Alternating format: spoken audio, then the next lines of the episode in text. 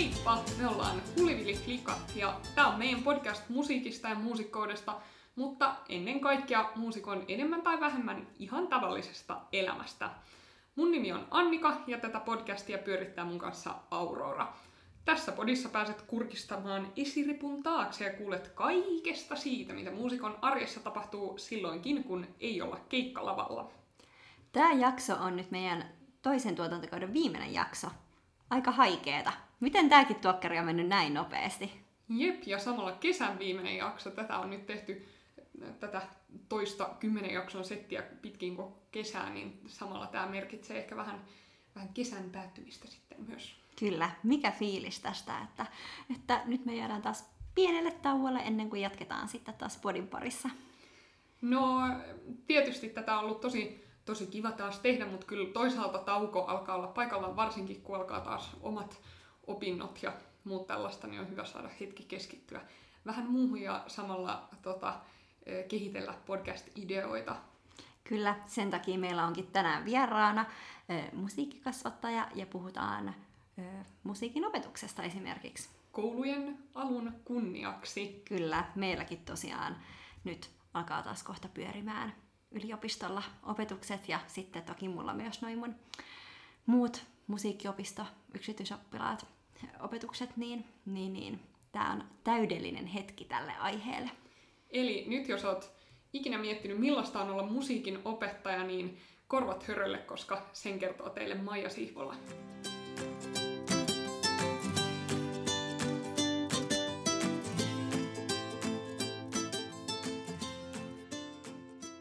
Meillä on tänään täällä vieraana musiikkikasvattaja, kuoronjohtaja ja muusikko Maija Sihvola. Hei, tervetuloa Maija. Kiitos, että saan tulla. Ihanaa kun oot täällä. Haluaisitko Maija kertoa itsestäsi nyt jotain ö, vähän lisää? Haluatko lisätä tähän mun listaukseen kenties jotain ja kertoa vähän sun tästä musiikillisesta historiasta? Joo, mä voin kertoa. Tota, mä oon, mä oon tota, ä, musiikkilukiosta tuolta Sibelius-lukiosta vähän niin kuin kotoisin ja siellä, tai sen lukion aikana ehkä mulle tuli vahvistui jotenkin ajatus siitä, että mä haluan mä haluan mennä opiskelemaan musiikkikasvatusta tonne Sibelius Akatemialle. Ja, ja ne vuodet sitten, kun mä oon opiskellut, niin on kyllä, on kyllä ollut ihan mullistavia, että jotenkin sellaisesta klassisen musiikin kasvatista, niin mä oon kyllä saanut sit kokeilla ihan tosi erilaisia musiikin tyylilajeja ja ottaa haltuun eri instrumentteja, että musta on ihan hyvä kombo toi musiikki, kasvattaja, kuorojohtaja ja muusikko, että se niin jotenkin sisältää kaiken sen, mitä mä ehkä ajattelen, että mä tänä päivänä sit oon. Ai että, eli se on taas tämmönen kolmen sanan, kun sanotaan, että esittele itsesi, niin kolmella sanalla.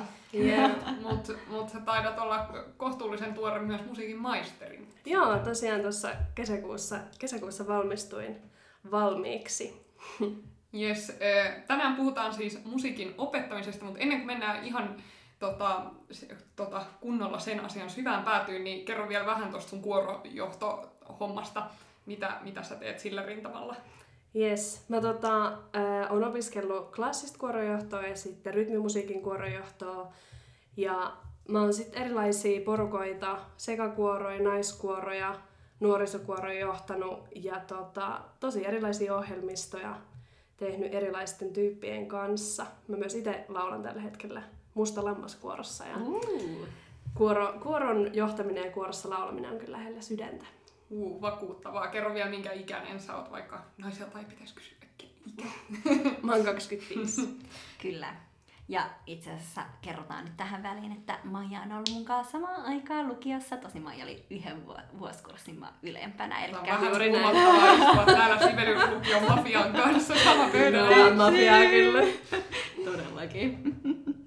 Joo, no mutta tota, ö, sä opiskelit samassa puulaakissa kuin mekin, tai missä me vielä opiskellaan, eli tosiaan taideyliopiston Sibelius Akatemiassa, mutta tosin eri aineryhmässä, eli musiikkikasvatuksen aineryhmässä, niin tuleeko sieltä mukalta sit vaan pelkästään musiikinopettajia? Tämä on erittäin hyvä ja ajankohtainenkin kysymys, koska tota, ehkä siellä tuntuu, että aika monet on suuntautunut johonkin muuhun ihan niin kuin omaan taiteelliseen työskentelyyn tai sitten vaikka instrumenttiopetukseen. Et koulun musiikinopettajia sieltä valmistuu ehkä vähän vaihtelevin määrin. Musta tuntuu, että, että se on vähän sellainen aika iso mörkö monelle, että et, et kouluelämä on niin hektistä ja sitten siellä pitää jotain kitaroita virittää päivästä toiseen, että eikö se ole ihan kauheata.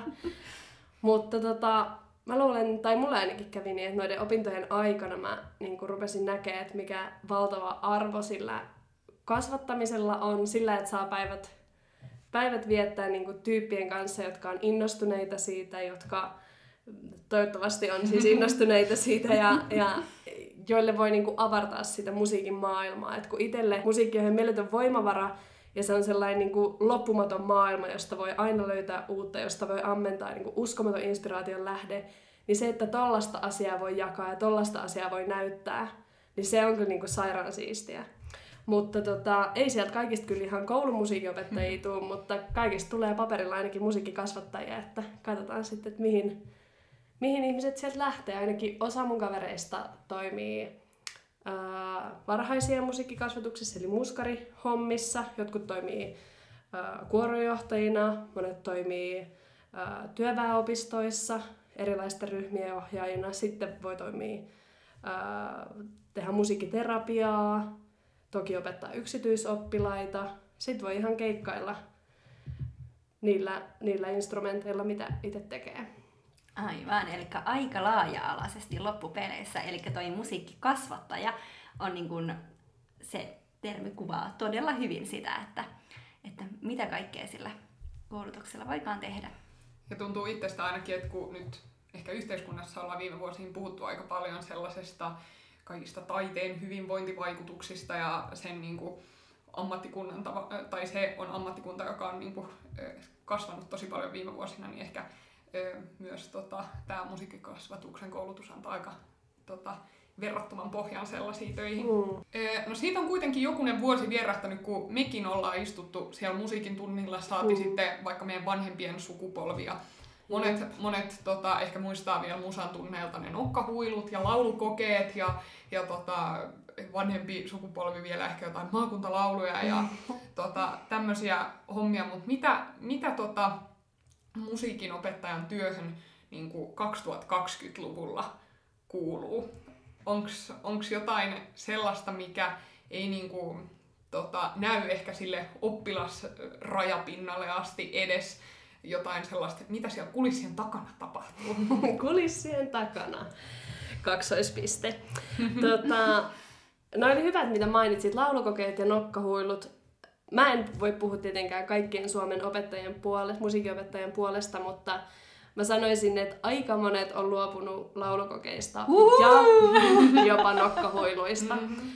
Nokkahuilun puolustukseksi kyllä se, että sehän on niinku aivan loistava instrumentti, niinku melodian, mm-hmm. melodiasoitin, jota on niinku helppo ottaa haltuun. Mä nyt suorastaan en opeta nokkahuilua, että tämä nyt ehkä oli vähän turha puolustus, mutta tota, vuonna 2020 musiikin opetukseen kuuluu paljon niin kun, omaa luovaa tuottamista, oppilaiden siis sävellyksiä, oppilaiden ideoita, paljon kehollisuutta, sitten toki paljon bändisoittoa, paljon tota, ää, pädien tai muutenkin niin kuin laitteiden ja eri softien käyttöä, ää, eri oppiaineiden kanssa yhteistyötä, esimerkiksi kuvis, kuvisopettajan kanssa. Mä teen tänä vuonna Seiskojen kanssa sellaisen prokkiksen ja, ja tota, vähän vaihtelee varmasti niin musiikinopettajasta toiseen, mutta, mutta kyllä aika, aika hyviä juttuja. Ja vielä nokkahuilusta se, että, tai nokkahuilusta eteenpäin kun siirrytään, niin, niin mullakin tulee niin kolmosille ja nelosille otan ukulelen soittaa. Ja mä oon niin fiilistellyt sitä, että sehän on niinku ihan huikea soitin. Siinä saa niinku aivan samalla tavalla harjoitella kitaraa, mutta se ei ole niin vaikeeta. Ja, ja se, on, se on kaikesta komisuudestaan huolimatta niinku aivan loistava niinku, jotenkin musiikilliseen maailmaan astuminen ja sellaisen komppisoittajan identiteetin et vaikka joku vähän vanhempikin siellä nyt miettisi, että vitsi, olisi kiva aloitella joku oma soittoharrastus, niin onko tämä musiikkikasvattajan vinkki, että siitä voisi esimerkiksi aloittaa, jos ihan kotisohvalla haluaa reenata? Aivan ehdottomasti. Siitä voi säästellä omaa laulua. Paljon ja, löytyy tutoriaaleja. Ja siis mun henkilökohtainen haavehan tietenkin olisi, että kantele yleistyisi taas niin. kouluissa. Ja se on ehkä mun niin kuin missio myös, että et koska nyt ukulele on pahasti kyllä niin kuin, vähän syrjäyttänyt viisikielisen kanteleen, niin, niin kuin, jotenkin se pitäisi saada vähän ui, niin kuin uitettua takaisin sinne koulun tota, penkeille. Mä luulen, että se johtuu myös siitä, että, että en tiedä, voit mä jo mm-hmm. kertoa, että pitääkö paikkansa, mutta että musiikkikasvattajille ei välttämättä siellä opinnoissakaan ihan hirveästi opeteta kanteletta, niin onko se sitten tavallaan vieraampi soitin kuin ukulele melkein nykyään niin kuin opettajan näkökulmasta? Mä luulen, että se ehkä on vähän vieraampi ja sitten toki niin kuin melkein kaikkien tota, vuosiluokkien kanssa yleensä käydään niin jonkin verran läpi niin kuin, äh, suomalaista perinnemusiikkia, jos te tietysti olette edes ekspertejä, sanokaa, jos mä sanon jotain väärin. Mutta tota, mut siinä yhteydessä kyllä usein varsinkin alaluokilla äh, käytetään kanteletta, mutta sitten ehkä, ehkä meillä ei kuitenkaan opinnoissa niin syvälle siinä mennä, että sitten se saattaa myös vähän jännittää opettajia. Aivan, eli tässä on mulle paljon työsarkaa, niin sitten saadaan viiskelisestä kanteleesta komppisoitin ukulelle rinnalle. Aivan ehdottomasti. Kyllä, kyllä. no mites, mun, mun niin kuin oma kuva musiikin opettajista on se, että, se, että tota, musiikin opettajalla on siellä opettajakunnassa usein aika sellainen cool seremoniamestarin rooli, niin mm-hmm. niin pitääkö tämä käsitys paikkaansa, että musiikin opettaja on se, joka joka usein säätää joulujuhlia, kevätjuhlia ja muut, niin kaiken sen siistin ohjelman. Kyllähän se pitää paikkansa, että, että tota, se, on, se on kyllä aina vähän, vähän tota stressaavaa, että hoidetaan se sitten, kun meillä on noin ja noin juhlat ja lusiat ja, ja, ja kaikki. Ja totta kai siis sehän on ihan mahtavaa valmistella esityksiä oppilaiden kanssa, mutta, mutta kyllä usein tuntuu, että musiikinopettajilla ja muilla taito- ja taideopettajilla on vähän semmoinen rooli, että niiltä saa kysyä aina niin kuin apua ja niiltä saa jotenkin aina ottaa jonkun eksoottisen lisämausteen kaikille kursseille, eikä tajuta sitä, että se niin kuin työ, jota sitten tehdään, niin vaatii ihan hirveästi valmisteluaikaa. Mm. Ja niin kuin, että et, et taito- ja taideaineiden opettajat on niin kuin oman alansa asiantuntijoita siinä koulussa ja eksperttejä ja, ja jotenkin käsityönopettajan kanssa just puhuttiin tästä yksi päivä, että se oli silleen, että joku oppilas oli kysynyt, että voitko sä, voitko sä korjata mun tota, rikki menneet ulkohousut? ja sitten sit se käsityöopettaja oli silleen, että no joo, että jos hinnasta sovitaan, että toiminimellä niin kuin voin tehdä. Niin tota, se on mielestäni jotenkin mahtava esimerkki siitä, että toki niin kuin omassa työssä näkee, että, että multa aina pyydetään musaesitystä ja mm-hmm. multa aina pyydetään juhlissa kaikkea, mutta jotenkin, että kyllä niiltä muiltakin kysytään mm-hmm. kaikenlaista, että se on mielestäni hauska. Aika sulasta. Ei ehkä itsellä ikinä tulisi mieleen, mutta selvästi jollakin voi tulla. Mutta siis toi, mitä sä äsken kuvailit, niin kun, että mitä se opetus sisältää niin kuin tänä päivänä, niin vitsi, mäkin olisin halunnut olla tota, Mm. Tai haluaisin olla, sääli, että enää, enää pikku lapsi, niin vielä kävisin ala-astetta tai niin. yläastetta tuollaisen niin opetussuunnitelman kanssa. Nimittäin mun on pakko tässä vaiheessa kertoa, että itselläni hän on ollut semmoinen musiikinopettaja ala-asteella, joka ei pitänyt esimerkiksi kanteletta soittimena. Ja mä muistan, että mä olin henkeä vereen loukkaantunut siitä, ja myös tästä syystä mä olin luokan niin kun, no, jos voi sanoa musikaalisin, tai ainut, joka harrasti mm. niin kun, todella paljon musiikkia, niin jostain kumman syystä tämä opettaja myös halusi rankaista minua tästä asiasta ja mulla oli aina kahdeksan ö, tota, arvosana musiikista ja sitten mulla oli muutama ystävä, jotka ei siis niin kuin, tavallaan eivät millään tasolla harrastaneet musiikkia eikä näyttänyt sitä musiikista kiinnostusta, jolla oli sitten kymppi. Niin en tiedä sitten, että johtuuko tämä, tämä että mulla oli tosiaan kantele pääinstrumenttina, niin jostain syystä sitten tästä, että mulla oli tosiaan kasi sitten aina. Ja siis laulukokeista sain aina kympit ja muut, mutta kum, kumma kyllä se ei sitten no. Ja olin koulun kuorossa ja muissa, mutta ei se musiikin arvosana millään. Toden totta, musiikin tunnit voi jättää elinikäiset traumat, joten mua ei sulla on suuri vastuutaakka harteilla. on, toivottavasti niille ei ole mitään traumaa. Mun, mun oma musiikin opettaja on sitten taas ollut ehkä suurin syy, tai yksi suurimpia syitä sille, että mä oon musiikin ammattilainen tänä päivänä, koska mulle sattui maailman äisimmässä ruotsinkielisessä lukiossa ja yläasteella sama opettaja, niin ruotsalaisen Hedningarna kansanmusiikkiyhtyeen entinen lyömäsoittaja mun musiikinopettajaksi, joka oli niinku ehkä maailman kuulein asialle, mm. asiatyypille, joka kuuntelija fanitti vähän ei niin kuulia kansanmusiikkia ja kenenkään luokkakaverin mielestä se ei ollut mitenkään siistiä. Mutta sitten sen opettajan mielestä kuitenkin oli, ja sitten se opettaja oli ehkä siisteimmässä bändissä koko genressä, mitä saattoi olla, niin tota, toiminut, niin voi olla myös hyviä kokemuksia. Selvästi, joo, laidasta laitaa löytyy, löytyy näitä kokemuksia. Että... Mutta mut, jotta ei mentäisi liian tota, tällaisille, jotta ei tosiaan niinku vastuun taakka painaisi liikaa harteilla, niin kysytään nyt välissä, että mikä on parasta sit kuitenkin siinä kouluopetustyössä? Öö, no mä sanoisin, että kaksi juttua. Nyt ei kolme juttua valitettavasti, vaan kaksi juttua. Ensimmäinen ja kaikista tärkein on se aine. Se, että just saadaan olla sen musiikillisen valtavan niin kuin, universumin äärellä joka päivä.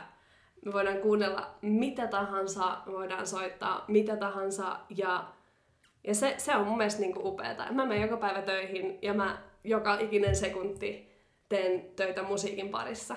Niin kuin, jotenkin just sellainen niin kuin mahdollistajan rooli, että mä niin kuin kerron uusista maailmoista. Se on oikeasti, mulla oikein itkettää, kun mä oon niin tavallaan fiiliksissä siitä.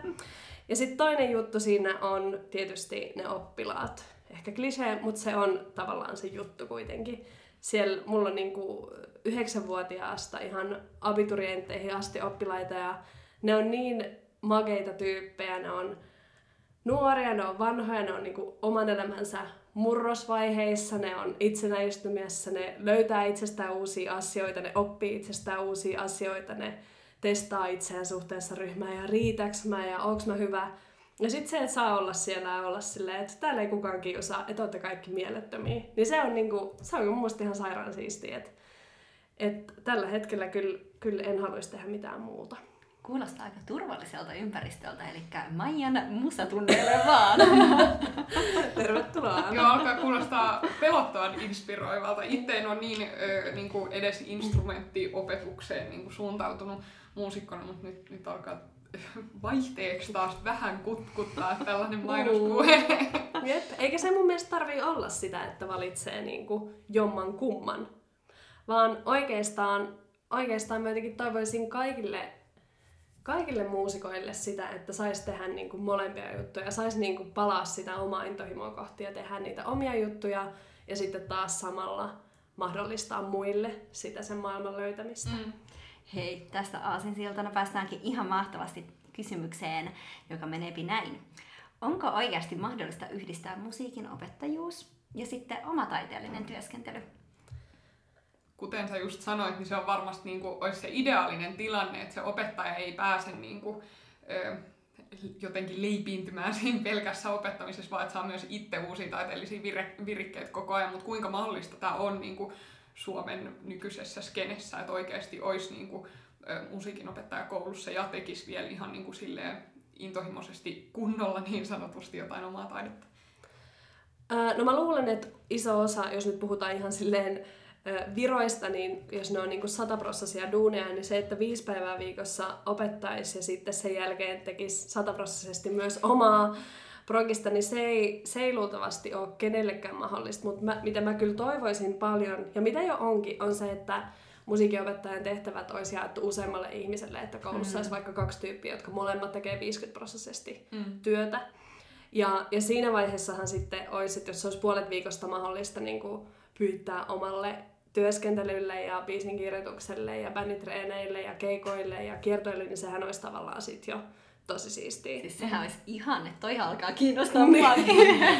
Jep, mutta kyllä, kyllä mä niinku, ö, tällä hetkellä mä oon ihan koko päivä työssä siellä koulussa, mutta kyllä, kyllä siitä huolimatta ö, teen keikkaa ja ja teen omaa musaa ja itse asiassa huomenna julkaistaan yhden, yhden mun bändin EP, uh. mikä on tota, tota, huvittavaa, että se tuli just tähän samaan kohtaan, mutta, mutta joka tapauksessa, että et kyllä mä ajattelen, että jotta voi olla fiiliksissä siitä musiikista, niin on pakko myös itse tehdä sitä mm. ja niin kuin viettää sellaista aikaa sen kanssa, että ei tarvitse tehdä mitään kompromisseja, vaan mm. saa niin kuin toteuttaa sitten sitä omaa taiteilijuutta. Mutta sullakin on sitten ihan tosi paljon niinku, tavallaan töitä, jos miettii, että sä oot täyspäiväisenä niinku, musaopena, sit sulla on kuoroi, ja sitten sä kumminkin vielä pyörität niin kuin omaa, tai omia niin kuin prokkiksi tai tollasia, niin kyllähän siinä on kädet niin kuin täynnä töitä. Niin, jep. Ehkä se on sitten vaan aina vähän sellaista priorisointikysymystä. Ja kyllä mä oon myös tosi tarkka siitä, että työt ei saa tulla kotiin, vaan että sit mm. pitää olla myös aikaa sellaiselle niin kuin, äh, sohvalla makoilulle ja, ja ravintolassa käymiselle ehdottomasti. Yes, kuulostaa järkevältä. Tällaisesta äh, work-life balanceista me puhuttiin enemmän tuon JPn kanssa Joo. yhdessä aiemmassa jaksossa. Katsi mennä kuuntelemaan se, jos sellainen kiinnostaa enemmän. Tässä tuli ehkä vastaus tähän seuraavaan kysymykseen jo osittain, mutta mut mä oon itse miettinyt sitä paljon, että millaista se sit on viettää päivänsä, tota, kaiket päivät kahdeksan tuntia päivässä niin kuin siinä opettaessa se, sellaisen niin kuin ehkä äänimaiseman ja sellaisessa ympäristössä, mikä ei ehkä kuitenkaan vastaa omiin sellaisia taiteellisia ihanteita ja laadullisia pyrkimyksiä. E, eli toisin sanoen, millaista on intohimoisena ammattimuusikkona, joka kuitenkin myös mielellään tekisi omaa taidetta, niin olla siellä nokkahuilukaauksen keskellä tai, tai niinku... Tai ukulelekaauksen niin, keskellä. Niin, Siis tämän takia pitäisi vaan oikeasti ne nokkahuilut vaihtaa siihen viiskieliseen kanteleen, niin koska kyllä niin kuin kuka tahansa jaksaisi kuunnella kyllä vaikka kuinka. Se on kyllä totta. Tota, kyllähän välillä sitten on, on niinku rankkoja hetkiä siinä, että, että jos oppilaat on silleen, että, että tämä ei kiinnosta ollenkaan. Mutta se, mitä mä oon niinku usein sitten löytänyt ratkaisuksi tuohon tilanteeseen, on se, että, että osallistaa niitä oppilaita siihen opetuksen suunnitteluun, kysyy, että mitä te haluatte soittaa, mitä te haluatte tehdä, mitä te haluatte kuunnella. Koska se on niinku kiitollista musan opetuksessa, että musiikki kyllä koskee silleen 99,999 prosenttia ihmisistä. Mm. Lähes kaikki kuuntelee musaa tai niillä on joku kosketuspinta siihen. Niin se, että, että, että ne ei niinku harrasta musiikkia tai ei välttämättä kiinnostuneita siitä, niin, niin silti on mahdollista löytää niitä yhteyksiä niiden väleille. Ja sitten toki niin kuin se, että, että vaikka aluksi se olisikin hirveä kaos ja ei oikein lähe, niin kyllä sitten vuosi vuodelta niiden soittotaidot myös karttuu, kun siellä vaan itsepintaisesti niin kuin käydään läpi sitä, että miten, miten saa parempaa soundia ulos vaikka mm, kitarasta ja miten komppaat paremmin ja näin. Mutta on se vähän sellainen aina, aina tasapainottelu niiden asioiden välillä, että taiteellisesti kova laatu vai sitten niin kuin, mm, mm, hyviä, kysy- hyviä kysymyksiä. No miten sitten, tota, totta kai kun koululuokassa on tosi, tosi niin kuin eritasoisia oppilaita, niin miten sä saat sellaiset oppilaat esim. jotka niin kuin liikkatunnilla ö, on ne, jotka viimeisenä valitaan joukkueeseen, mutta sitten tavallaan niin kuin halu, niistä näkee sen niin kuin palavan innon musiikkiin, mutta ehkä senkin takia, että jos, jos kokee itsensä jotenkin huonommaksi, niin miten sä saat jotenkin nostettua ne niin kuin sieltä ilman, että sä tavallaan nostat ketään silleen, jarustalle, mutta tavallaan, että jokainen saa niitä onnistumisen niin kuin kokemuksia, niin, niin miten niin kuin eri tasoiset ryhmässä toimijat, niin saadaan tavallaan, miten se ryhmäbalanssi saadaan toimimaan. Niin ja niin, että jokainen saisi siitä jotain mm. irti, sehän on varmasti se kaikista haastavin juttu. Tämähän on ihan super vaikeaa, eikä mulla ole mitään vedenpitävää vastausta. Mutta tota, mitä mä niinku ehkä tästä ajattelen, on, on se, että ensinnäkin, että jos joku on tosi pitkällä jossain instrumentista ja asiassa, niin se yleensä ei kuitenkaan tarkoita sitä, että se haltaisi kaikki muut instrumentit super hyvin. Mm. Että mm. sitten on niinku hyvä niitä, jotka on hyviä vaikka yhdessä jutussa, niin, niin haastaa niihin muihin juttuihin, miten tämä instrumentti tai miten, että mites, ähm, niin, että miten, mites vaikka tämä eri instrumentti. Ja sitten taas, jos vaikka kaikki mm, soittaa kitaraa tällä hetkellä, niin sitten sit sitä voi niinku eriyttää silleen, että, että vaikka jos harjoitellaan jotain vaikka F-duuria, hyvä esimerkki F-duuri kitaralla, niin, niin tota, jos esimerkiksi onnistuu jo semmoinen yläkielillä soittaminen, niin sitten voi kokeilla barreeta, tai sitten jos barre onnistuu, niin sitten voi kokeilla eri asemista sitä, että voi niinku aina yrittää löytää jokaiselle sopivan tason tehdä sitä mm, hommaa. Mm. Ja tota, toivon mukaan sit niinku kaikki saa niitä onnistumisen kokemuksia. Ja siihen myös vahvasti liittyy se, että tehdään niitä eri osa-alueita, että et, et sävelletään ja lauletaan ja kirjoitetaan ja kuunnellaan ja toimitaan kehollisesti ja, ja sitten ihan soitetaan jotain instrumenttia.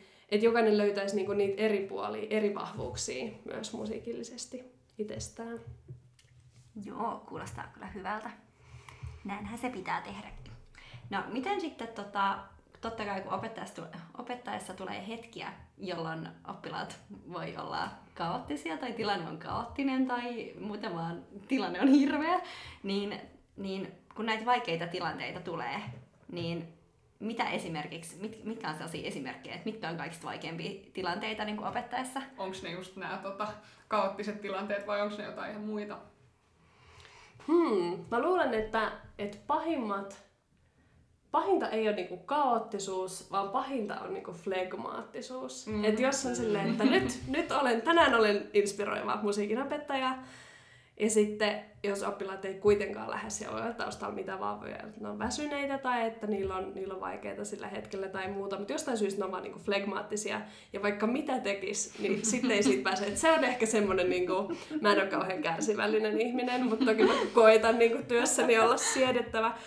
Niin, niin tota, sitten jotenkin se on ehkä semmoinen, että sit, sit pitää niinku keittää kyllä kaikki, kaikki tuhat ässää hihasta, että saisi jotenkin niitä niitä pois siitä flegmaattisuuden tilasta. Hei, Mutta sitten har, harvoin niin kuin kuitenkaan on, on tunti toisensa jälkeen flegmaattista. Että mm. ne on ehkä sellaisia ohimeneviä hetkiä sitten.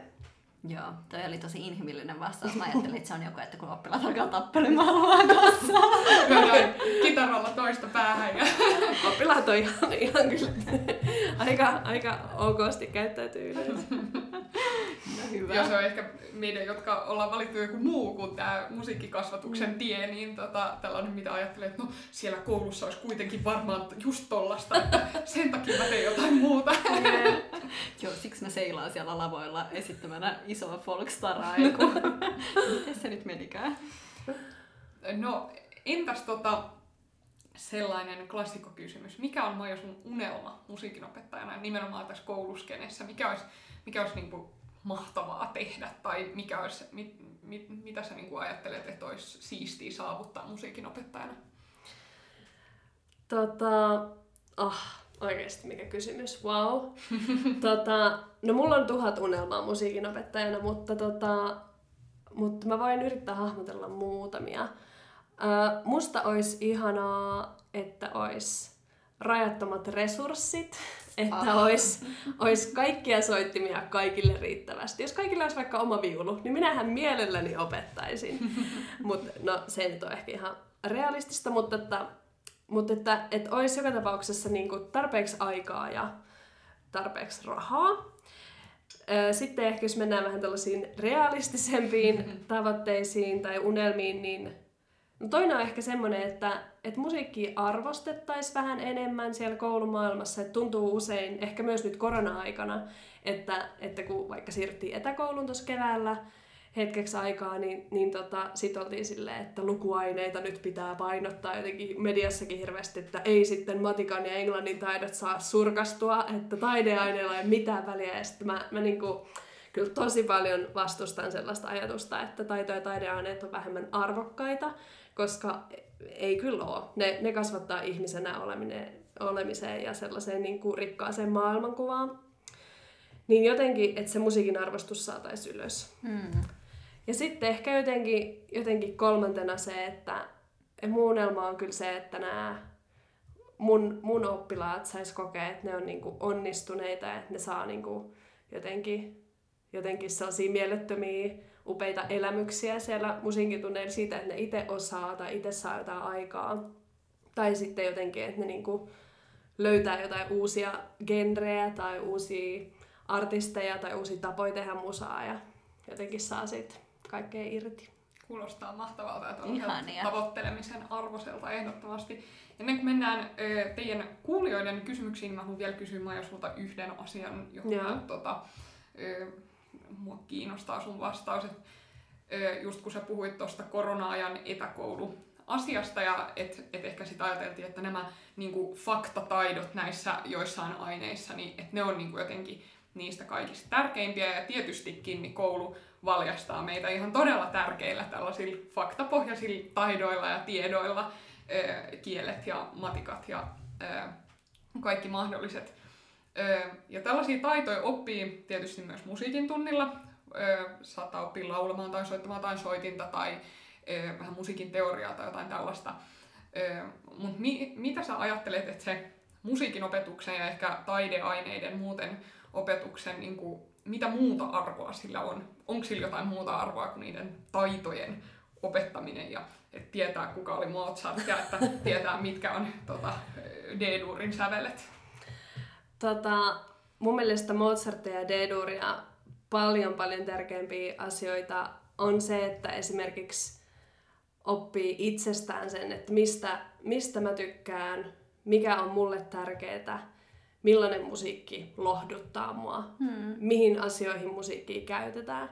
Ja sitten ehkä semmoinen niin mulle itselleni kaikkein, kaikkein tärkein juttu on jotenkin se, että musiikin kautta voi oppia niin kuin ymmärtää muita kulttuureja ja arvostamaan muita kulttuureja. Että, että se, että, että paljon koulujen niin kuin, kouluissa ainakin silloin, kun me oltiin koulussa, niin musta tuntuu, että keskityttiin paljon niin kuin länsimaiseen ää, klassiseen musiikkiin ja, ja sitten ää, länsimaisiin populaarimusiikin artisteihin. Mm. Niin se on niin kuin jotenkin mun mielestä ihan äärimmäisen kapeakatsosta. Että et se, että voidaan tutustua muihin musiikkiperinteisiin, mutta myös tavallaan sellaiseen niin kuin globaalin musiikin ajatukseen, niin se on hirveän tärkeää, jotta jotta niin kuin suvaitsevaisuus ja sellainen antirasismi myös niin kuin jotenkin saisi jalansijaa koulussa. Siinä mä ajattelen, että musiikilla on ihan korvaamaton tehtävä. Ja missä muualla ihminen edes lähtökohtaisesti törmäisi tällaiseen Just musiikkiin, näin. jos ei koulussa. Näin. Kaikki kuitenkin ehkä tietää jo Sibeliuksen ja mm. varsinkin tietää jo nämä tota, mainstream-popparit, mutta ei välttämättä ole ikinä kuullutkaan mitään tollasta. Just tämä selittää, minkä takia ka- äh, suomalainen kansanmusiikki on kadonnut kouluista.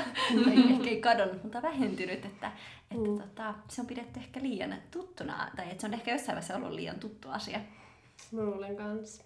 Mutta nykypäivänä ehkä tilanne on kääntynyt Päinvastoin. Kyllä se kantele sieltä vielä nousee. joo, joo. Huomaatteko kuinka tämä mun missio Se vaan tulee.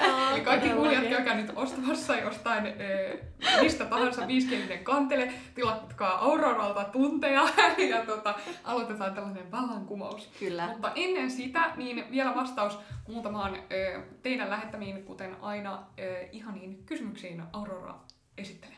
Yes. No niin, Maija. Onko sulla jotain musiikkileikkibravuuria, jota käytät erityisesti pikkuoppilaiden kanssa? Tämä kiinnostelee mua erityisesti. Tota, musiikkileikkibravuuri. Mm, no mä sanoisin, että yleensä pienten kanssa esimerkiksi, jos lähdetään niin nuot, nuotteja opiskelemaan tällaisten perus mm, musiikin teorian kanssa tekemään, niin mä usein äh, käytän sellaista mikäköhän se nimi on, karhuperheen kävely, ehkä tämä joku tulee matsku vaan niin silmissäni väikky, missä tota, on kolme karhua. On iso karhu, joka kävelee hitaasti ja ne on tällaisia puolinuotin pituisia. Aha, ja sitten kaikki. tällä pitää mennä. Sitten on keskikokoinen karhu, joka kävelee neljäsosien mittaisesti ja pikkukarhu, joka kävelee kasiosien mittaisesti. Ja sitten näitä vaihdellaan ja komppia taustalla vaan Jembellä, niin eiköhän iskustu, että iso karhu oli se puoli nuotti, hitaampi nuotti. Toi on hyvä. Toi on vähän samankaltainen. Siis toi on vähän samankaltainen kuin mun, mulla on ollut semmoinen, mä oon mun mielestä Soili Perkiolta oppinut semmoisen päivää, hyvää päivää, hyvää, hyvää päivää, päivää, semmoisen loru-leikin, missä myös harjoitellaan näitä rytmejä ja JNE, niin mä käytin sitä tosi pitkään, tosi paljon, mutta sitten mun oppilaat kyllästyi niihin, siihen ja sitten jossain vaiheessa oli ei enää Jonka jälkeen mä hetkellisesti haudannut ne, mutta nyt kun syksyllä tietenkin aloittaa uudet oppilaat, niin uudestaan käyttöön. Aivan ehdottomasti. mulla, mulla on se, tota, joka on henkilökohtaisesti onni, että klarinetin soittoa ei voi aloittaa ihan hirveän nuorena, niin tuota, e, ihan hirveästi tällaista kamaa ei tule sellaisten 10 plus vuotiaiden kanssa käytettyä, mutta tietysti voisi skarpata siinä, että myös mikä estää leikkimästä myös vähän vanhempien ja kenties vaikka aikuisoppilaiden kanssa. Kuin etkö sä leiki sun oppilaiden kanssa? en ihan valtavasti. Mutta kyllähän niinku improvisaatio ja kaiken tommosen niinku, äh, harjoitteluun ja siihen maailman tutustumiseen niin liittyy just se, että tavallaan pyritään tuottaa mahdollisimman spontaanisti ideoita kyllä. ja löytää sellaista. Niin siihen kyllä leikkiä. Kyllä, Leikkiä kyllä. leikin perään. Sitten toinen ähm, kuulijakysymys oli, oliko musiikkiopettajaksi ähm, tuleminen kutsumus vai ennemminkin ajauduitko siihen? Mä sanoisin, että vähän molemmat. Mä halusin opiskella mukalla, se oli mun ensimmäinen kutsumus. Ja tota, mun mielestä musiikkikasvattajuus on, on niinku siisteintä, mitä mä voin tällä hetkellä kuvitella mun ammatiksi. Ja, ja kyllä, mä, kyllä mä vähän ajauduin siihen mun kutsumukseen, sanotaanko näin. No niin, tähän seuraavaan kysymykseen sä vähän vastasitkin jo, mutta vielä väännetään rautalangasta. Mikä on palkitsevinta musiikin opettajana olemisessa? Se kun oppilaiden taidot karttuu. Piste. Mahtavaa. Sitten tällainen tota, kans nopsa kysymys. Minkä ikäisiä tykkäät eniten opettaa? Mä sanoisin, että teinit ja lukio. Lapset on ihania ja ne kyllä kans oppii ja ne on usein aika innoissaan, mutta sitten eniten kyllä kiinnostaa se, että vastahakoinen teini onkin lopussa silleen, että kiitos, että tämä oli tosi hyvä tunti. Mm. Mä kyllä fiilaan tota. Se on kyllä jotenkin erityisesti, kun, kun jos se asenne on ollut vähän sillä, että äh, Mm, musiikin tunti, ja sitten, sitten ne onkin tosiaan kiittää esim. tunnin jälkeen, niin vitsi, parasta. Sitten viimeisenä vaan ei vähäisimpänä kysytään, mitkä asiat on muuttunut omista lapsuuden musiikin tunneista tämän päivän musiikin tunteihin verrattuna? Tai onko kenties jotain, mitä sä tietoisesti pyrit tekemään toisin kuin mikä oli ehkä ajan trendi silloin, kun sä itse istuit musiikin tunnilla? Ää, no mitä mä pyrin tekemään eri tavalla on kyllä se, että mä pyrin antaa monipuolisempia esikuvia ja näyttää sen, että tytöt ja pojat ja muut voi tehdä ihan mitä ne haluaa. Ja se, että meillä ei ole vaan niitä, niitä länsimaisia ja valkoisia esimerkkejä esimerkiksi. Öö, mitä muuta on muuttunut, niin toki teknologian käyttö ja varmaan kehollisuus, että ylipäätään se, että musiikki niin nähdään paljon kokonaisvaltaisempana, kun silloin se oli kyllä tosi paljon vaan laulamista ja vähän soittamista. Siis mä itse muistan esim. että mä oon istunut pulpetissa ja laulanut niitä musiikin kirjoja niin kuin vaan läpi ja läpi niin kuin suurimman, osan, suurimman osan tunneista. Et se on ehkä mun suurin niin kuin, muisto alastel, mitäs Annika? Meillä oli ala-asteella myös tällainen tota, ruotsinkielisessä koulussa nimeltä Teknatil Musik, eli ehkä tällainen laiskan opettajan, ö, se luokan opettaja, joka ei siis ollut musiikin opettaja, niin tota, helppo ratkaisu päästä itse juomaan kahvia. eli, tota, eli että joku musiikki soimaan ja liidut käteen ja piirtämään ja sitten 45 minuuttia piirretään, mitä siitä Apua. tota, kuulemasta tulee mieleen. Ihan hyvä harjoite, mutta ehkä silleen teknotilmusiikin ei niinku kanna ihan silleen koko loppuvuoden läpi. Kyllä, Ai kyllä. että. Mutta tota, Maija, jos, jos tulee tarpeen tota, päästä käymään vaikka kahvitauolla joskus, niin tässä ilmainen vinkki. Kiitos, kiitos. Heti huomenna. Aivan mahtavaa. Hei, tää oli ihan tosi mahtava keskustelu. Tosi hedelmällinen. Ihanaa Maija, kun pääsit meidän vieraaksi. Kiitos. Me ollaan opittu, hauskaa. opittu kyllä varmaan kummatkin Annikan kanssa vielä lisää musiikkikasvattujuudesta ja ihan musiikin opettajan. Kyllä, ja sellainen oma, oma tota, pedagoginen palo taas syttyy jostain, vaikka mä luulin sen jo sammumaan aikaa sitten. Sitä voi aina herätellä siellä väliin. Yes, mut ihan mahtavaa. Kiitos sulle. Kiitos.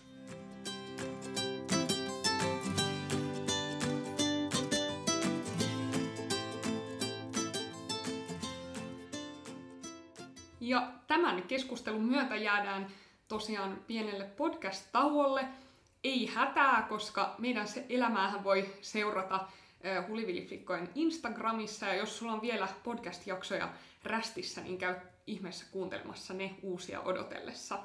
Yes, eli ota Instagramissa haltuun huliviliflikat ja sieltä sä sit pystyt seuraamaan nimittäin, että milloin meidän seuraava tuotantokausi tai seuraavat jaksot sitten taas starttaa, nimittäin siellä me sitten ilmoitellaan niistä. Kyllä, Instagramissa voi myös ihan normaaliin tapaan olla meihin yhteydessä. Me pyritään vastaamaan kaikkiin kysymyksiin, mitä siellä tulee. Ja käy ihmeessä kertomassa meille myös palautetta eh, tästä podcastista tähän mennessä. Mistä sä oot tykännyt, mitä sä toivoisit lisää eh, ja niin edelleen. Me koitetaan tehdä tonne storeihin varmaan ainakin pientä sellaista kyselyä, mutta kerro ihmeessä myös direktillä, jos on, jos on enemmän kerrottavaa. Kyllä, ja siellä me sitten myös hulivilleillään ihan muutenkin, että jos meidän puuhat muutenkin kiinnostaa, niin sinne tullaan taas päivittelemään tässä tämän pienen poditauon aikana meidän tekemisiä. Kyllä, mutta oikein hyvää syksyä teille kaikille tai syksyn alkua, koska vielähän on kesää jäljellä. Ja palataan ennen pitkää sitten syssymällä. Hipsassa! Moi moi!